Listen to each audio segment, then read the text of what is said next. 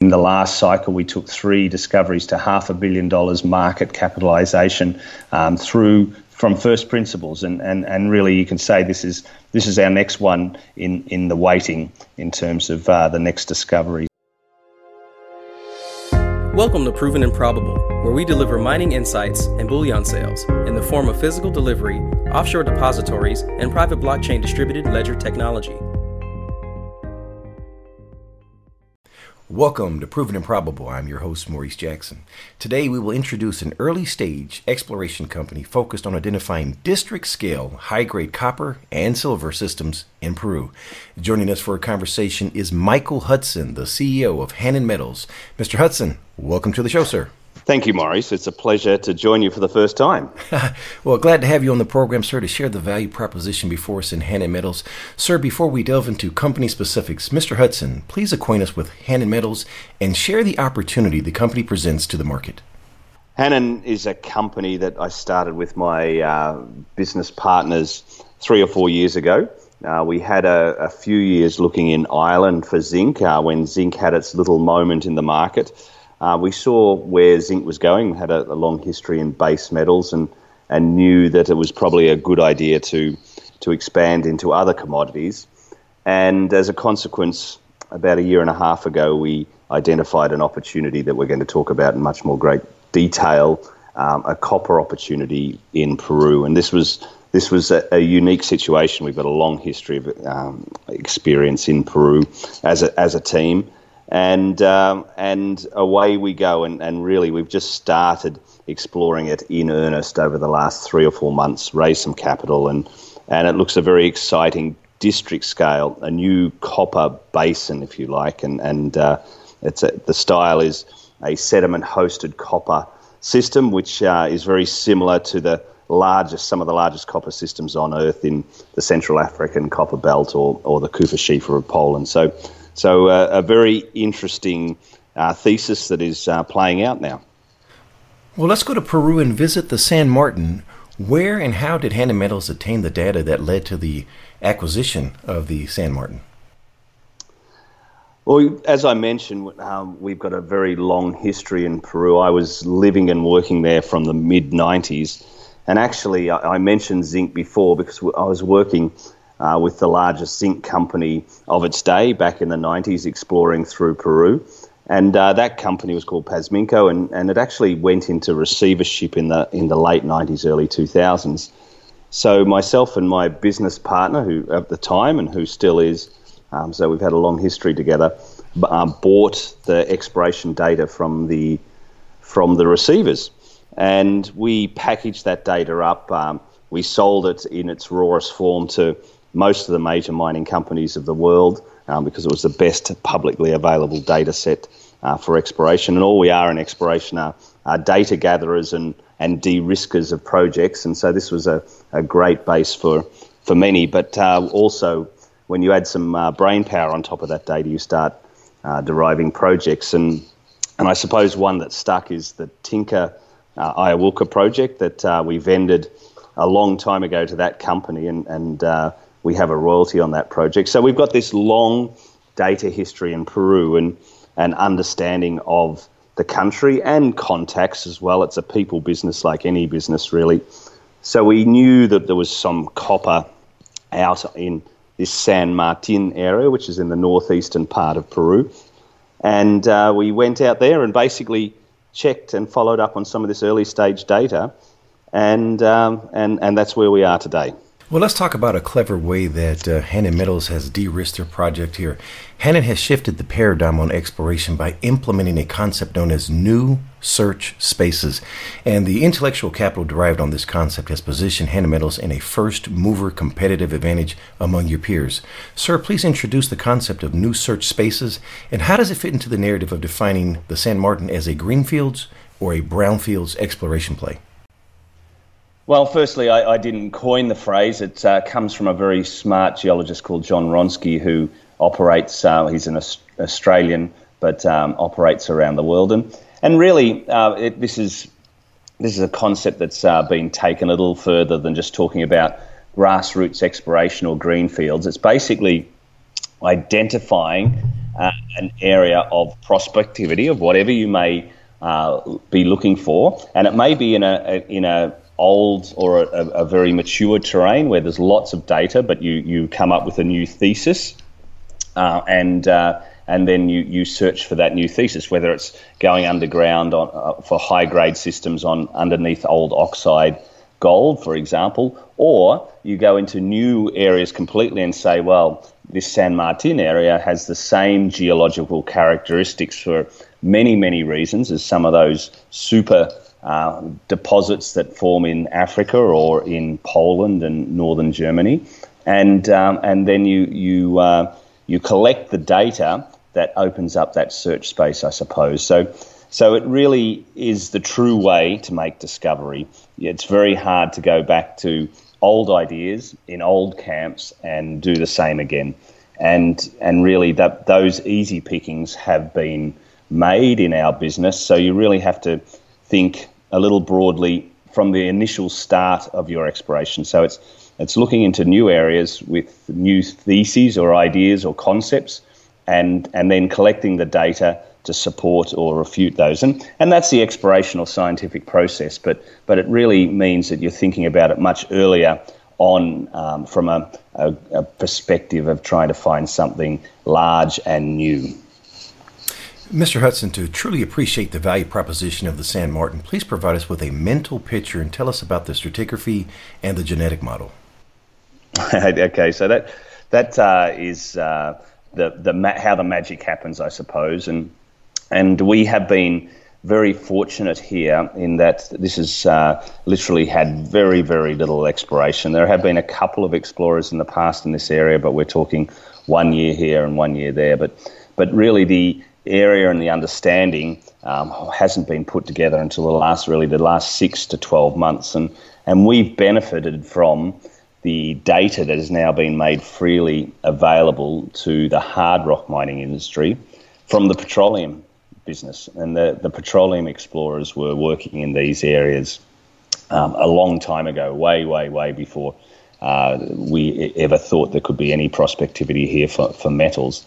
And that's important because the petroleum explorers have bought hundreds of millions of dollars worth of exploration data collected in a different way for a different commodity, of course, looking for oil. But we can apply, well, we can use that data and apply it to the, the things that matter for copper.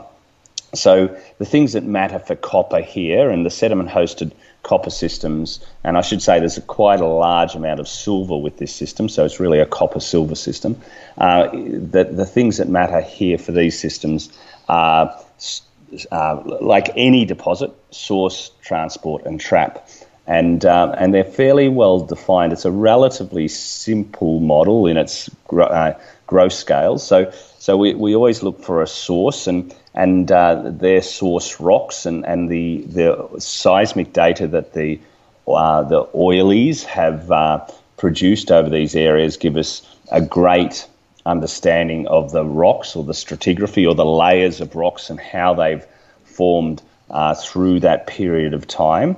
So we can identify source rocks, we can identify uh, transport, which is which is really important also. So we can the seismic shows us those big structures, those big faults that have operated from very early stages in this geological basin right through to when the Andes was forming and they they, they went from what we say extension to, to compression when, uh, when the Andes was forming. And all these different stages we can identify through the rock record and determine not only uh, what is important, but when, and then we can target those structures that have been moving at that, that appropriate time.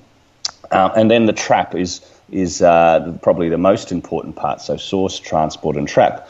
And, and the trap is, once again, where those structures intersect the right rocks. And in this case, it's a chemical reaction that uh, drops the metal out, um, and uh, we call it a, a, redox boundary, a reduced oxidized boundary. So, so the fluids are oxidized, and when they see the first reduced rocks in the sequence, they could be anything from uh, black shales or graphite um, to what we have here, organic material, um, then the copper drops out. And, and the key point now is that these systems form over a vast scale. We have an area here that uh, is under tenure for 120 kilometres of length. Um, my apologies for using the metric system, but uh, it's, uh, something something like 60 or 70 miles, right? And and uh, it's it's it's a it's a very very large uh, system that is working. That source, transport, and trap. We're finding copper in those trap horizons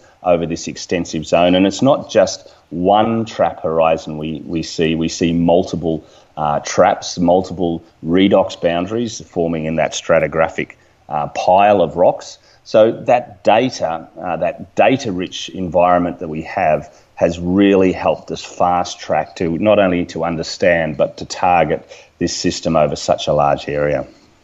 Now we have before us a 3D model. What are we looking at here?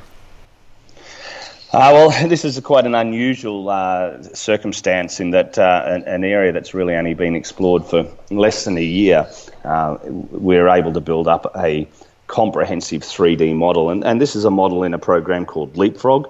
Um, it's something like 300 kilometres long by 180 kilometres wide.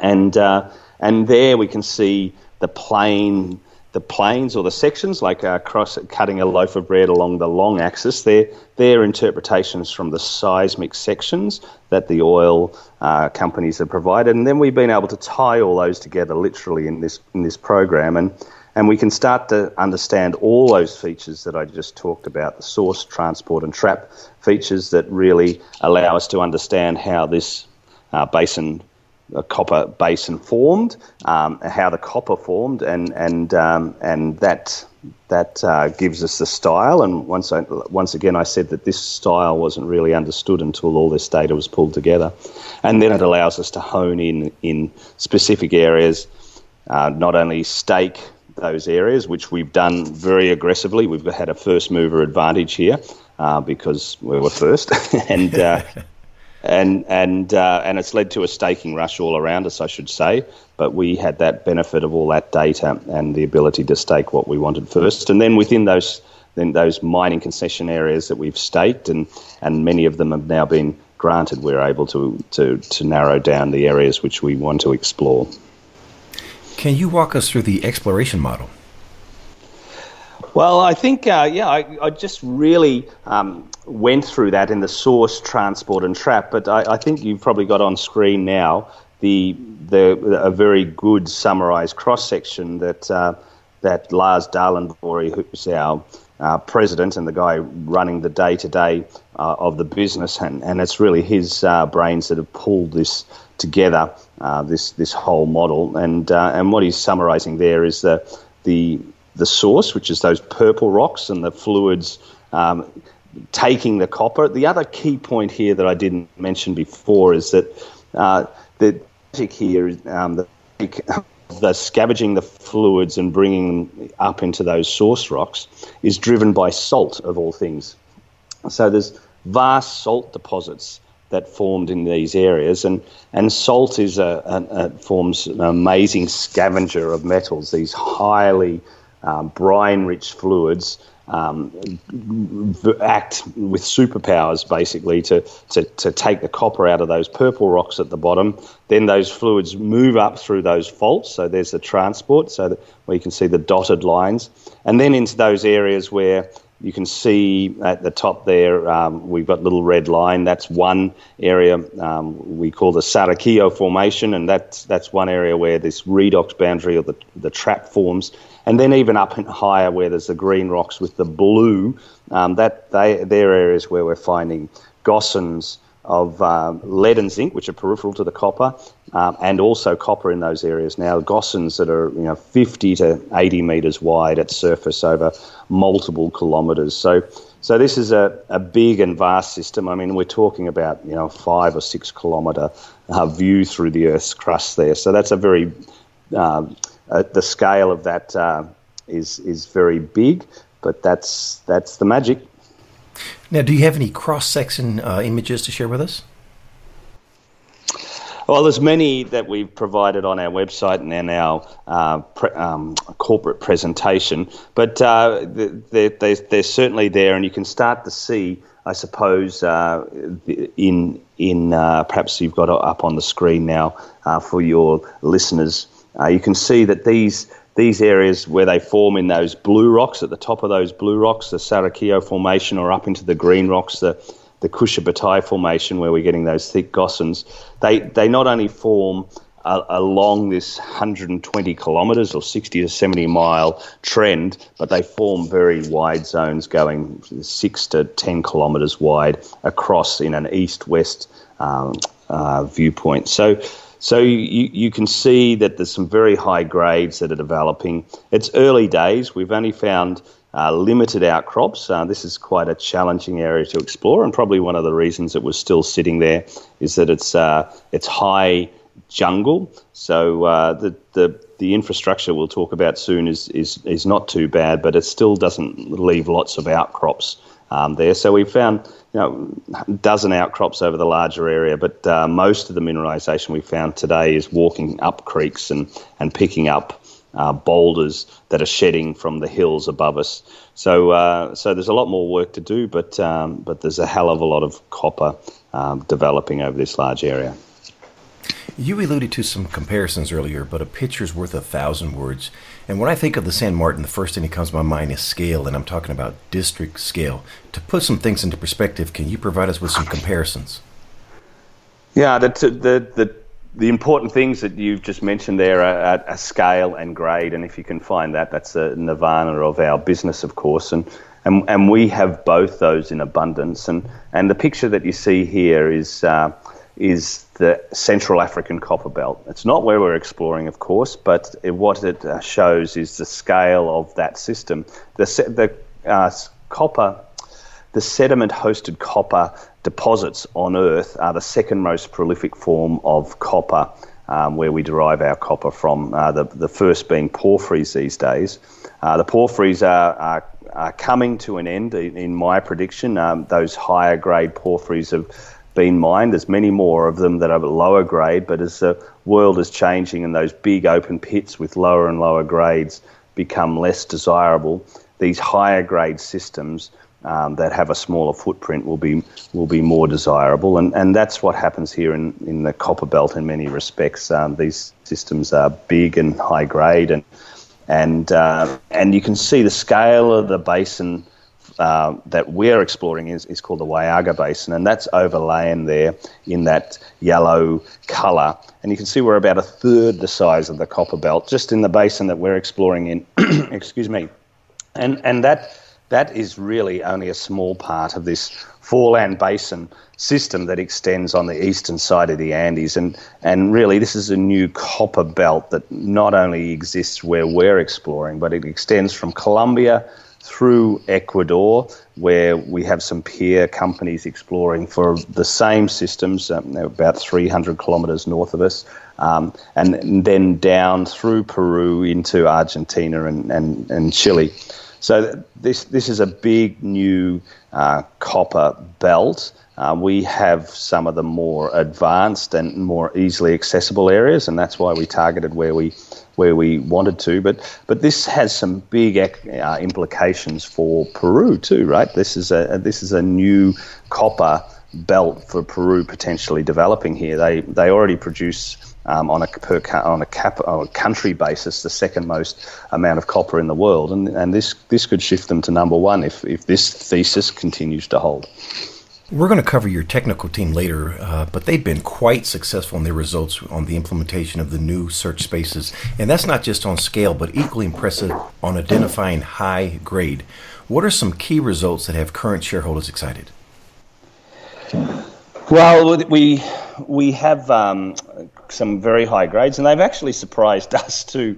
Uh, to be completely frank, Maurice, this this system is um, developing some very high grades from the initial um, boulders and, and, hundreds of them that we found over this very vast area in creeks. And then we've started to find some of these outcrops. So we're, we're seeing sort of three to five metre thick zones in the Sarayaquillo Formation. Uh, running uh, two to five percent copper, something like that, uh, and and you know that obviously is our next challenge is to find continuity of these high grades and and that's what we're working to to do, of course. But but as I've said, it's it's relatively early stage. This is our first intense year of exploration. That's uh, had a little hiatus, of course, now with everything that's going on in the world with uh, COVID nineteen.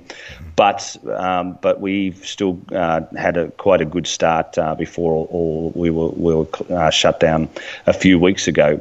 Um, so so there'll be many more of these high grades found. Um, also, we're finding um, not only that Sarayaquillo, you know, that two to five percent copper over those widths over large areas. You know, we're seeing that these these outcrops 20 kilometres apart, but we're finding very thick lead zinc gossans that we think are peripheral to the copper bearing parts of the system.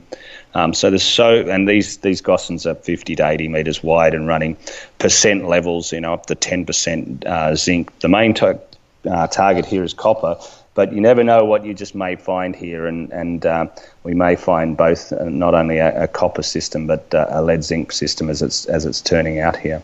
So um, yeah, we've been we've been very successful so far um, because of that data-rich environment that I that I talked about before that has allowed us to target these areas. And just maybe, just maybe, there's a hell of a lot more here to be found, of course. And and so the early re- results will reflect where this project's going. Let's discuss some important topics germane to the project, beginning with reversionary interests. Are there any on your projects? Uh, absolutely. Everything is 100% owned. Uh, we've staked these claims from first principles. So we've gone through an application stage with uh, many of these uh, areas now being granted. So we've got something like 521 square kilometres. This is a, a, huge area. You know, like I've said, something like 120 kilometres long and and approximately six to 10 kilometres wide. Uh, there's there's a number of different prospect areas and project areas, and it's it's pretty hard to get your head around if uh, you think of or the listeners think of where they're sitting and think of 60 to 70 miles away as the crow flies. That's that's the area we're exploring.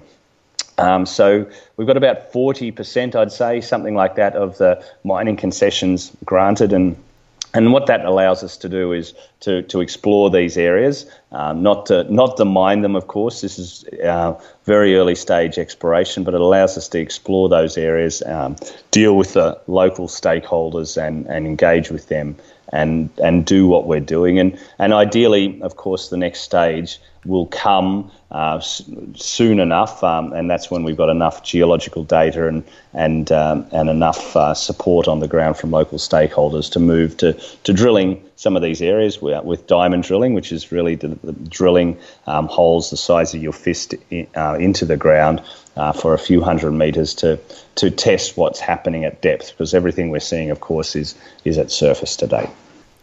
Can you elaborate on the infrastructure and the logistics surrounding the San Martin?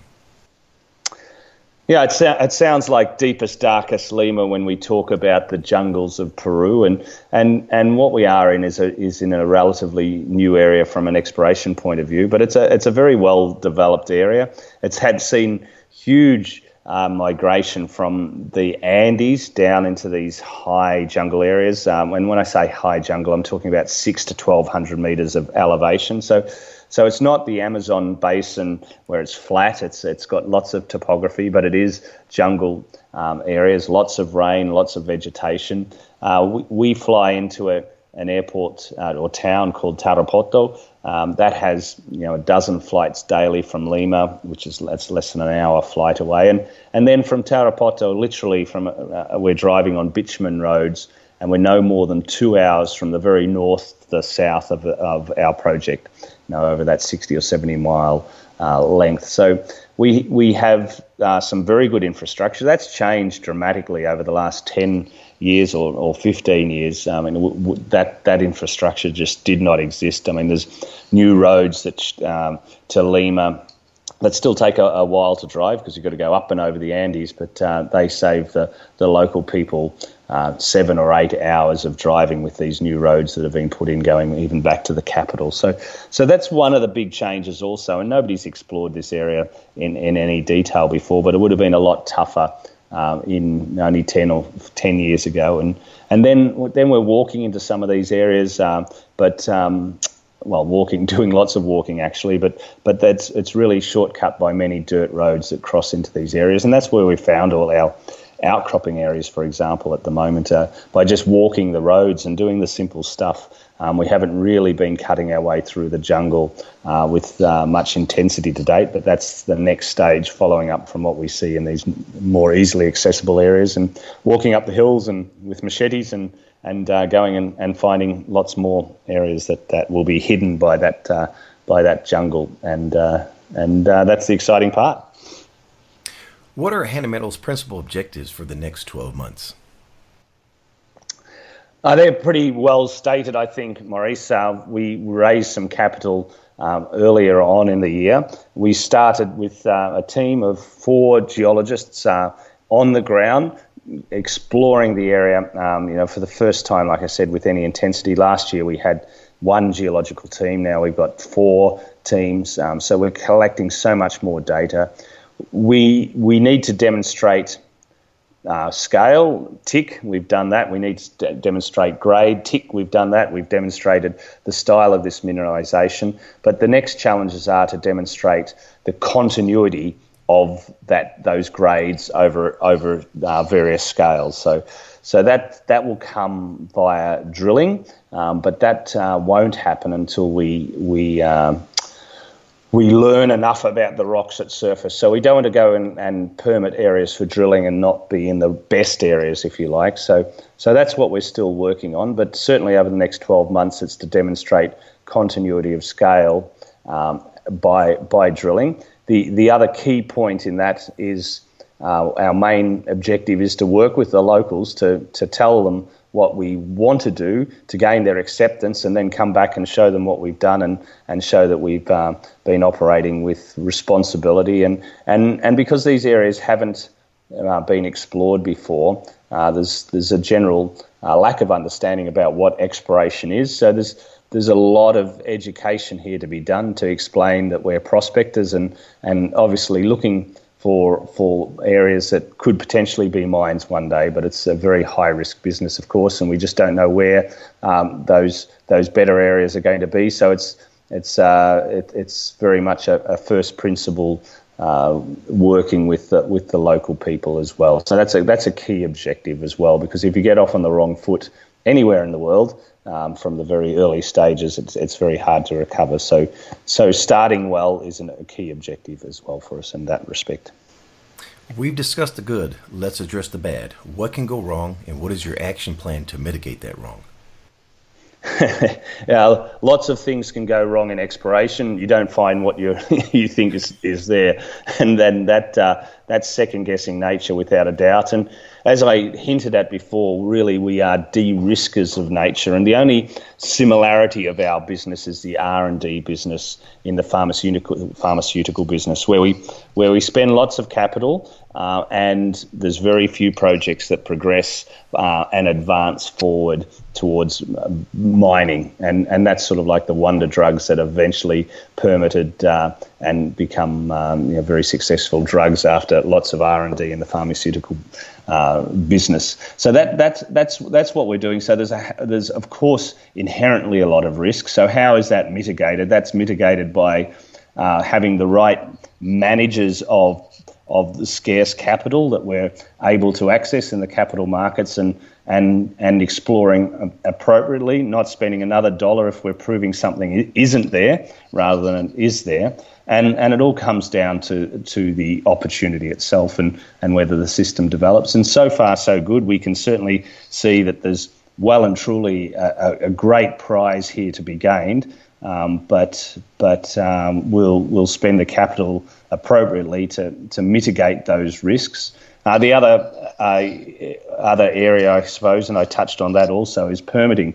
We want to make sure we get that uh, right. So it's no no good if um, if we find the world's biggest deposit of copper and we're never able to access it, of course, uh, with uh, with getting the, the local stakeholders offside. So so we have to make sure that those two go hand in hand, and and really it's it's um, it's it's working uh, with credibility and respect and and good communication, and, and like any relationship on in, in life, if you if you have those values, then then ideally things can progress for you. But uh, that that's that's our culture of the company and how we we aim to succeed. Those are some good ethos to subscribe to. Switching gears, we've covered the project Let's discuss the people responsible for increasing shareholder value uh, with their business acumen and discuss the commercial and technical expertise your team provides to Hannan Metal shareholders. Mr. Hudson, please introduce us to your board of directors and management team. Well, I, um, I've, I've, mentioned a, a, few of the team here before, but uh, but I, I, see myself as as as a leader and spokesperson. But uh, I have uh, some much more capable and and uh, and and fantastic people uh, around me, and and I, I, should just say that I'm a geologist, of course, and I, I, worked and, and breathed geology for my career over the last 30 years. And, and what turns, what I say, my crank, what I really love doing is, is finding things, and, and, and that's what uh, motivates me. Uh, and, and I've worked with a good good group of people, the majority who I've worked with for the last 20 years in the junior business. So, so we've, uh, we're, we're a very tight team. We're technically driven. Um, we've been in the capital markets and made many discoveries before. Um, in the last cycle, we took three discoveries to half a billion dollars market capitalisation um, through from first principles, and, and, and really you can say this is this is our next one in, in the waiting in terms of uh, the next discovery. So so beyond myself, uh, Lars Dahlenborg is president. Lars and I have worked together for 12 or 13 years, and, and Lars is is a brilliant geologist and, and done most of the pulling together here. The other geologists on the team, um, and it's very important to have uh, ge- geologists who've made discoveries and, and, and know how to manage that capital. Um, so some some grey hair is important. And, and David Henstridge is a is a geologist I've worked with for 20 years, and he he sits on the board also. Kira uh, Talbot is a geologist also. Kira is uh, is the director of exploration for Lundin Mining. So she runs uh, Lundin Mining's large exploration budget. So she's got some uh, an amazing experience worldwide and, and brings that larger company philosophy, of which most of us have worked for in our careers, but not for uh, some time from my point of view. And then, of course, you can't just have geologists, you've got to have other people around you. And Georgina Carnegie is uh, more from the geopolitical and, and uh, side of things. So she she's uh, Harvard trained, World Bank, OECD, um, ex, uh, came out of the Australian government, and, and she she really has helped me in many places in the world unravel the, the, the different onion rings of power um, as, as, you work your way up through through a country, and, and she's been fantastic at articulating those messages. And and then and then you need the engine room, of course, behind you in in, in running these public companies. And Nick DeMare, long term business partner, he's He's uh, he he he manages all the governance and, and that side of the business really, um, and um, and once again Mariana Bumet, who sits in Vancouver, also is our uh, long-suffering corporate secretary who keeps uh, is our Jiminy Cricket and makes sure the business is run on a day-to-day basis. And so that's that's really the the team uh, in in from the board and the offices. And then I should say the hardest workers in many respects are, are those geologists, and, and we've got a long experience in Peru, and we've gone back to people for the most part that we know and know well, and and they're the people and the drivers and the helpers in, in, in the field who are who are doing the hard yards, uh, finding all this copper.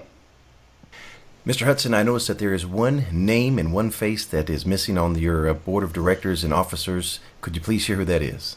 Well, a very important person indeed, and that's uh, Dr. Quinton Hennigh who who came to the company relatively recently, but has known the company and the story for uh, pretty much from the first uh, press release we put out on, on this copper discovery. So Quinton is is an extremely well known geologist, probably one of the most famous geologists in, in North America for his ability to think big, uh, to pick discoveries, and, and then to support teams in developing them. And uh, and I, from a personal point of view, um, I've uh, I've really enjoyed working with Quinton. You don't generally learn a lot in this business, um, in, in, the junior business, unless you surround surround yourself with um, some super people. And, and Quinton is just one of those people who's who's taught me a lot um, uh, from his vast experience base. So. So Quinton is an advisor to the company. We were both down in Peru relatively recently together and, and kicking the rocks and and uh, and his voice and experience is a tremendous advantage, um, and and we, we, we love having him on the team.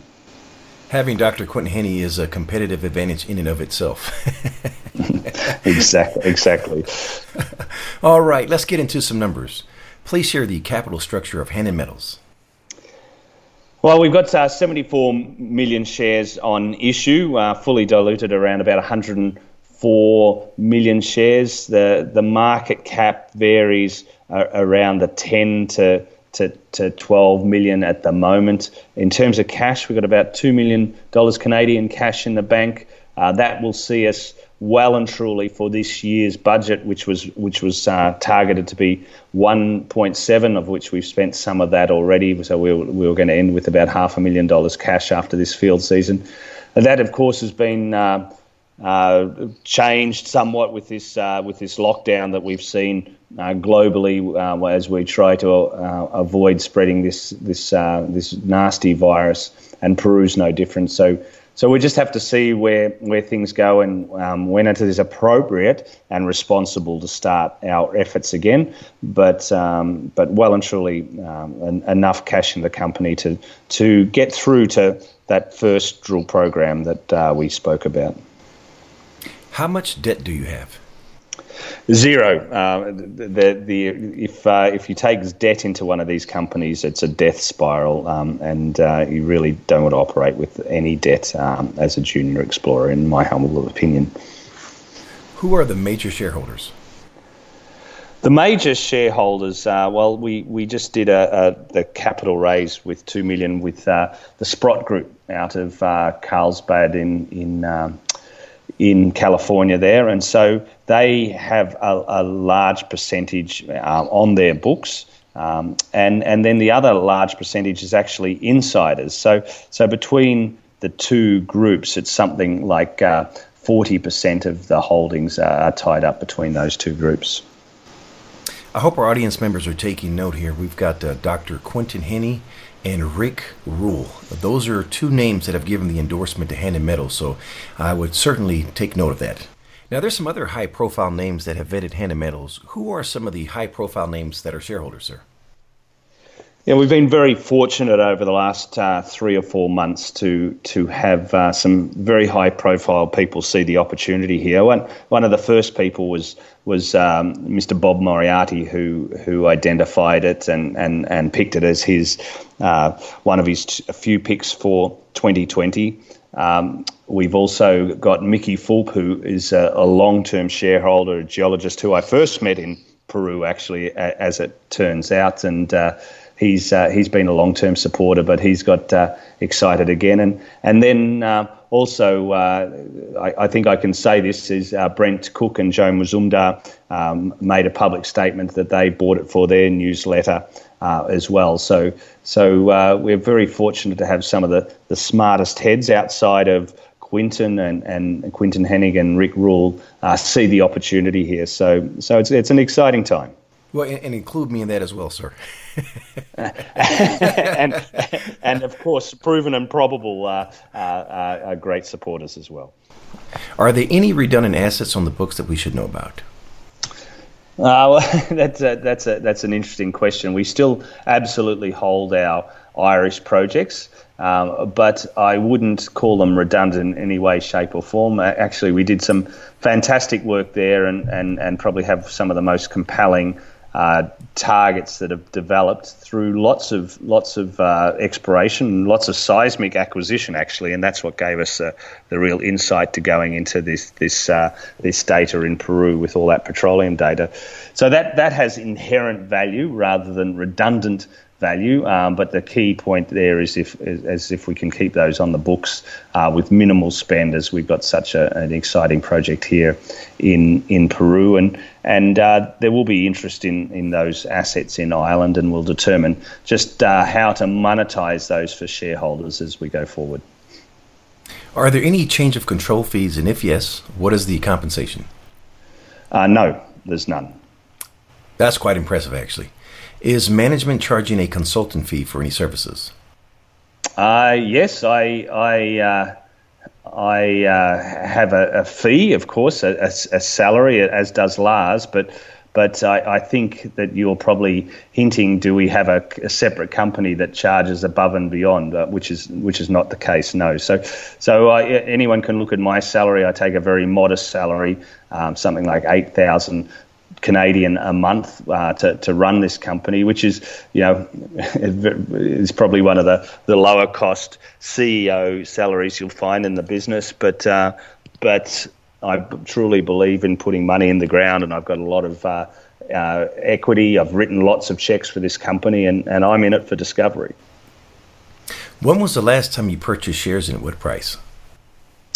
Uh, I purchased shares uh, right up and down from uh, from 25 cents down to 15, down to five. Um, so I, have purchased all the way up and down the, the, the, chain there. And in fact, I was myself and my business partners uh, were along with uh, with uh, with uh, Rick were the only ones writing checks last year when nobody was interested. In closing, multi-layered question: What is the next unanswered question for Hannan Metals? When can we expect a response? And what determines success? Well, we'll we'll continue to put out uh, press releases um, over the next three or four months. Um, we we've got uh, rocks in the lab. We've got rocks in uh, in our field camp that need to be sent to the lab uh, once we can get back there. And then I, I, said we'll go back in the field when it's responsible to do so. So there'll be a continuous news flow. Um, uh, it, despite the, the, the lockdowns that we see in Peru.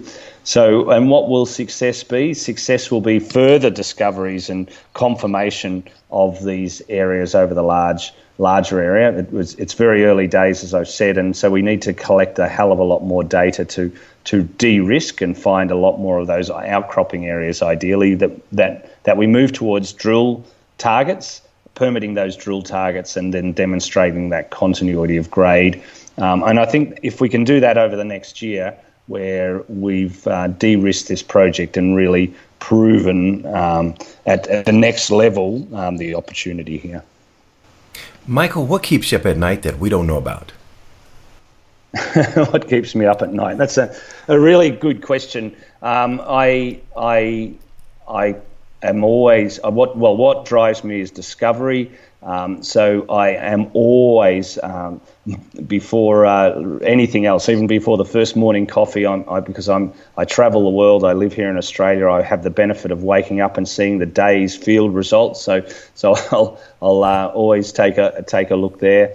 Uh, what keeps me up is capitalising these pr- projects or these companies appropriately um, and finding the right shareholders who share the vision. I suppose it's not keeping me up at night, but it's always an ongoing challenge, of course, um, and and and making discoveries in a timely manner that fits all fits the needs of uh, that capital, and and and often that's very hard to do, of course, because everything always takes longer. So, so um, you know, I've been managing these companies. I love it, and uh, and um, and I suppose the only other thing that I, I, should say is just the safety of people. I mean, we we've got field teams uh, operating in these challenging environments, and and e- even a slip of uh, the ankle on a on a slippery stone in some of these areas in jungle areas is, is tough to get out of. Uh, um, and and not even you can helicopter people out, so they'd have to walk out. So th- you just want to make sure you've got people who understand how to work in these environments and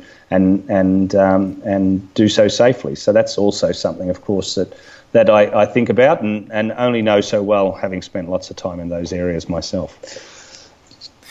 Mr. Hudson, last question. What did I forget to ask?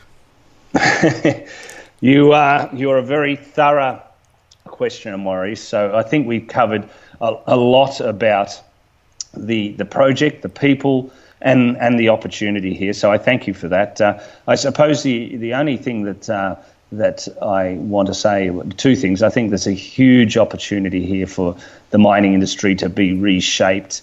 Um, it, it's not a popular industry per se in wherever you go in the world, yet everybody relies on something for mining. And, um, and I hope there's a greater discussion between society and, and, and the mining industry itself to demonstrate that this is such an essential industry. In fact, it is an essential industry. Um, it's one of the few industries still going here in Australia at the moment. Uh, because if we if we didn't produce the metals, we don't have our mobile phones, we don't have our washing machines, houses, uh, in any sort of infrastructure. And, and um, as we de well, decarbonise the world and go towards electrification, copper plays an extremely important aspect of that. We're going to mine more copper in the next 20 years than we have for the whole history of the Earth. So, so those new discoveries are really needed, and, and this is this discovery plays into that narrative perfectly. And as I mentioned there before, this has, has a huge opportunity for Peru to create a, a, completely new mining district in what is already one of the world's most prolific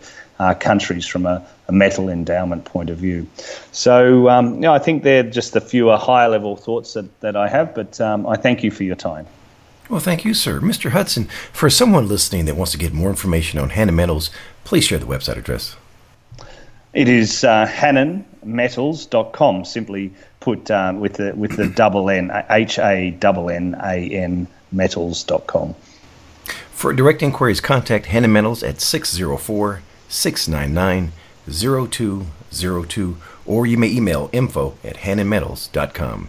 Hannan Metals trades on the TSXV symbol HAN and on the OTC HANNF. Before you make your next bullion purchase, make sure you call me. I'm a licensed representative for Miles Franklin Precious Metals Investments, where we provide a number of options to expand your precious metals portfolio from physical delivery, offshore depositories, precious metal IRAs, and private blockchain distributed ledger technology. Call me directly at 855 505 1900, or you may email maurice at milesfranklin.com. Finally, please subscribe to Proven and Probable.com for mining insights and bullion sales. Michael Hudson of Hannan Metals, thank you for joining us today on Proven and Probable. The information presented on Proven and Probable is provided for educational and informational purposes only, without any express or implied warranty of any kind, including warranties of accuracy, completeness, or fitness for any particular purpose. The information is not intended to be and does not constitute financial, investment, or trading advice, or any other advice. You should not make any financial, investment, or trading decision based on any of the information presented without first undertaking independent due diligence and consultation with a professional broker or competent financial advisor.